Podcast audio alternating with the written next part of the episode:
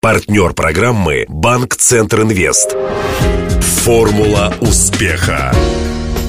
Здравствуйте! У микрофона Денис Малышев, и это программа «Формула успеха». Радио Ростова готовит ее совместно с Ассоциацией выпускников ЮФУ к столетию вуза. Сегодня гость студии Андрей Бойко, директор научно-образовательного центра «Археология» при ЮФУ. Я попросил историков вспомнить, чем отметился минувший археологический год и что ждать от будущего полевого сезона. Интервью. Рядом с радио Ростов, через дорогу буквально, разрушающееся здание а, бывшего кинотеатра «Россия». А, его уже давно хотят реконструировать. Ну, непонятно, может быть, в этом году начнут таки. Это относится к сфере ваших интересов? Кинотеатр России, безусловно, мне интересен и памятен как школьнику, который в него ходил, сбегая с уроков. Тем, что это был первый полноформатный кинотеатр с огромной вместительностью залом. А если копнуть глубже, то это край Генеральской балки, на территории которого располагались некрополи, то есть захоронения, кладбища тех, кто служил в крепости Дмитрия Ростовского. И сейчас, если начнется реконструкция, археологов обязательно должны пригласить. Вы знаете, не обязательно. Я просто не знаю проектной документации, но можно предположить, что, например, основу, фундамент у постройки качественный, и речь идет только о коробке. Будут его восстанавливать один к одному, как восстанавливали здание арбитражного суда на газетном. То есть коробку разломали, возвели по новому, ну, московский вариант реставрации. Тогда, безусловно, археологические раскопки не требуются. Но если проводится полный снос, если проводится полный снос, то там, где есть утвержденная зона охраны, там раскопки-то являются обязательной предшествующей любому строительству акт. Сейчас археологи считается все то, что старше 100 лет. Поэтому в прошлом 2014 году археологически начали изучаться уже поля сражений Первой мировой войны. Вообще, например, на Западе есть э, раздел археологии, называется горбология. Наука о мусорных остатках. Так э, в качестве примера, когда говорится о горбологии, приводятся примеры, например, изучения э, мусора американских военных баз на э, Тихом океане заброшенных. Предположим, только там можно найти какой-то реликтовый э, ранний вариант там э, жестянки от Кока-Колы или куклу Барби, предположим, 50-х годов. И какие-то другие вещи, которые тоже, в общем, э, предмет для каких-то культурологических поисков и умозаключений. А на территории э, Ростова можете назвать э, такие места, где ведутся раскопки как раз по всем правилам и где можно ожидать интересные находки? находки. Ростов крупный город, э, и на его территории расположены десятки памятников археологии, которые имеют э, разный законодательный статус. Вот э, самый значительный из них это так называемый Левинсонский археологический комплекс. Это целые семь памятников, которые смыкаются вокруг крепостей бронзового века. Это легендарная Левинсонская Каратаевская крепость, расположенная на западной окраине города Ростова-на-Дону. А всего там семь памятников. Есть курганные могильники, грунтовые могильники. В общем-то, любое строительство запрещено законом, не только связанное с восстановлением каких-то жилых объектов, а даже в некоторых местах с приусадебной деятельностью. На руинах древних городищ нельзя даже создать многолетние деревья. На территории Ростова есть масса курганных могильников. Улица Мечникова стоит на курганной гряде. Замечательный комплекс раннего э, железного века кемерийского времени был раскопан на территории Неапа, а Института и педиатрии. Курганы есть на территории армянского кладбища, они раскопанные. Они, собственно говоря, были основой э, этого кладбища. Курганы есть э, там, в районе нынешнего ипподрома. А что еще не раскопано? Вот Э, как что не в случае раскопано? с кладбищем армянским. Прежде всего,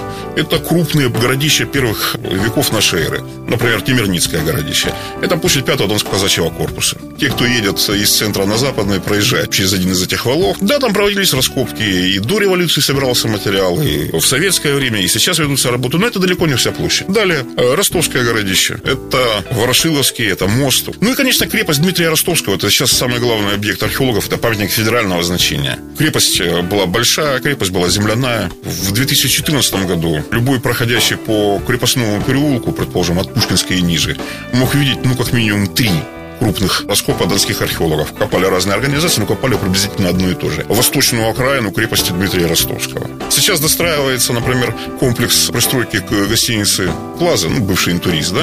Вот. Так вот там в 2005 году были обнаружены казармы тех, кто эту крепость должен был оборонять. Крепостной колодец.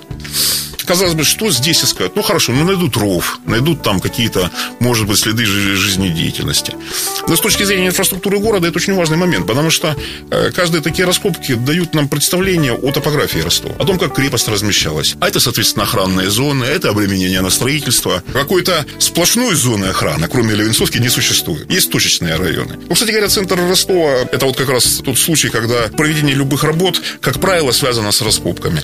Если не с раскопками, то с обязательным наблюдением за работой землеройной техники. Вот конкретно в 2014 году вот в районе библиотеки Зональной университетской на Пушкинской были выявлены остатки деревянных сооружений, которые находились на валу крепости. То есть это была стандартная процедура для э, той местности, где сложно было с камнем, где надо было построить быстрое укрепление, которое могли бы оградить крепость от любого нападения. Какие-то артефакты в ходе этих раскопок были обнаружены? Особенности раскопок в черте города и раскопок, связанных, например, с, э, с крепостью Дмитрия Ростовского, в том, что здесь э, больше таких вот ярких доходах дают свалочные слои, там, например, Ростова 19 века.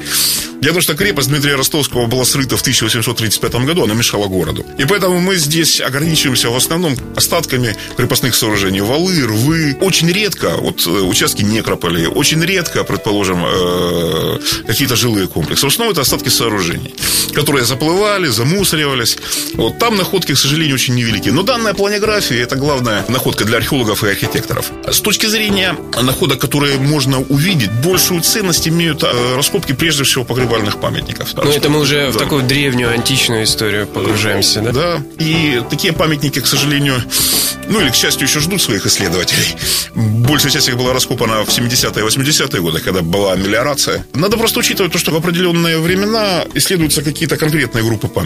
Самые масштабные работы в истории Дона были работы, например, в 19 веке строительство Курско-Харьковско-Азовской железной дороги. Позднее, предположим, строительство Волгодонского канала, раскопки легендарного Саркела. Стояли палаточные лагеря, работало 150 научных сотрудников. Если одних научных сотрудников было 150 человек, сколько было землекопов? Ну, по масштабу это, наверное, сравнимо с раскопками Трои или египетских пирамид. По количеству привлеченных ресурсов. Серьезно затыкает их э, за пояс. Ну, кстати, из таких грандиозных национальных проектов, свидетелями которых нам предстоит быть, это же строительство Южного хаба, это же строительство стадиона к чемпионату мира по футболу. Археологические работы, насколько я знаю, уже начались. Южный хаб расположен, в общем-то, достаточно далеко от Ростова. Это там Октябрьский сельский район, там, может быть, край Оксайского сельского района, но в основном Октябрьский сельский район, там, Грушевское сельское поселение. Какой интерес э, для археологов может представлять эта территория? Там есть сотни описанных и хорошо известных столетиями курганов, курганные могильники. Это тоже бронзовый век, как Не в случае только. с? Там были раскопаны очень интересные памятники сарматского времени, первого века новой эры. То есть памятники синхронные, например, знаменитые знаменитому кладу из Новочеркасска кургана Хохлач. Там памятники из кургана Садовой, которые можно видеть в Ростовском музее краеведения. Это памятники синхронные золоту Азовского музея. Золото сарматов первые, первые века новой эры. Вы понимаете, надо учитывать то, что большинство того, что сейчас выставлено, это золото из тайников. То есть люди в древности перестраховывались, предполагая, что могилы будут грабить, делали в самой могильной яме или на периферии кургана тайники. Очень невелики по размерам, их сложно поймать щупом, например, или там простукиванием деревянной киянкой по насыпи кургана. А это вот такие традиционные способы были в древности. Это сейчас можно сканировать насыпь на разности электрических потенциалов, там смотреть, что находится под землей, где есть там какие-то пустоты, участки рыхлого грунта. А в свое время слушали и, соответственно, долбили щупом. Но в любом случае, памятников очень много, и там будут проводиться достаточно масштабные работы. Это касается прежде всего Южного Хаба. С э, инфраструктурой под ЧМ 2018 года совсем ситуация несколько иная. Да? А чем отличается? А понимаете, дело в том, что масштабные работы на левобережье Дона они попадают на территорию, которая, в общем, в древности была заблочена. Здесь были острова. Mm. Ну, вот таких вот масштабных работ представить себе сложно. Хотя, вот возьмите, например, строительство новой э, дороги на Азов, э, объездную, которая обходит населенные пункты по Азовскому району. Его планировали еще начиная с 80-х годов. Сейчас вот наконец-то ее достраивают. И вот в 2013 году был раскопан замечательный памятник Свинячье озеро огромная дюна, на которой люди жили, начиная от каменного века до 18 века, то есть свита всех памятников. Но мы должны еще учитывать то, что Дон зависим от трансгрессии и агрессии Средиземного моря, как части Мирового океана. Понижение, повышение уровня было очень много. В какие-то моменты дельта Дона, предположим, представляла собой море камыша, а в какие-то моменты это были полноценные острова, на которых были поселения, жили люди, торговали или спасались в эпоху каких-то серьезных бедствий от нападения неприятеля. Так что ждать нам в ближайшее время оттуда открытия. Сейчас, подводя итог подготовка 2014 года. Что вам запомнилось? Э, какая-то, может быть, находка любопытная? юность прошла в Азовском краеведческом музее. Я всегда пристально слежу за успехами азовских археологов. Я знаю, что здесь были раскопаны, с одной стороны, памятники, связанные там, с Петровским временем, вот, времен крепостей, русско-турецких войн, клады монет замечательные были раскопаны на улице Дзержинской. С другой стороны, были найдены материалы, связанные с историей ювелирного дела, ювелирная мастерская. Было раскопано, насколько я знаю, металлургический город первого века. Сто лет ЮФУ. Я представляю учебное заведение, Южный федеральный университет, который ну, да, да. в этом году отмечает столетие. И поэтому хочу сказать, чтобы мы и где бы мы ни открывали, все это является достоянием будущих археологов. Э, воплощается в нашем опыте, в тех знаниях, которые мы хотим передать тем, кто хочет сделать археологию делом своей жизни. Напомню, сегодняшним героем программы «Формула успеха» стал директор научно-образовательного центра «Археология» при ЮФУ Андрей Бойко – Беседовал с гостем Денис Малышев, помогал в создании программы Александр Цыбенко. До новой встречи завтра в это же время. Формула успеха. Партнер программы «Банк Центр Инвест». Ваш бизнес набирает обороты, проходит опасный поворот. Теперь нужно получить кредит и вырваться в лидеры. Пока конкуренты буксуют, воспользуйтесь кредитами банка Центр Инвест. Оперативные решения с учетом особенностей вашего бизнеса. Банк Центр Инвест ОАО КБ. Ускоряем ваш бизнес. Телефон 2 300 300.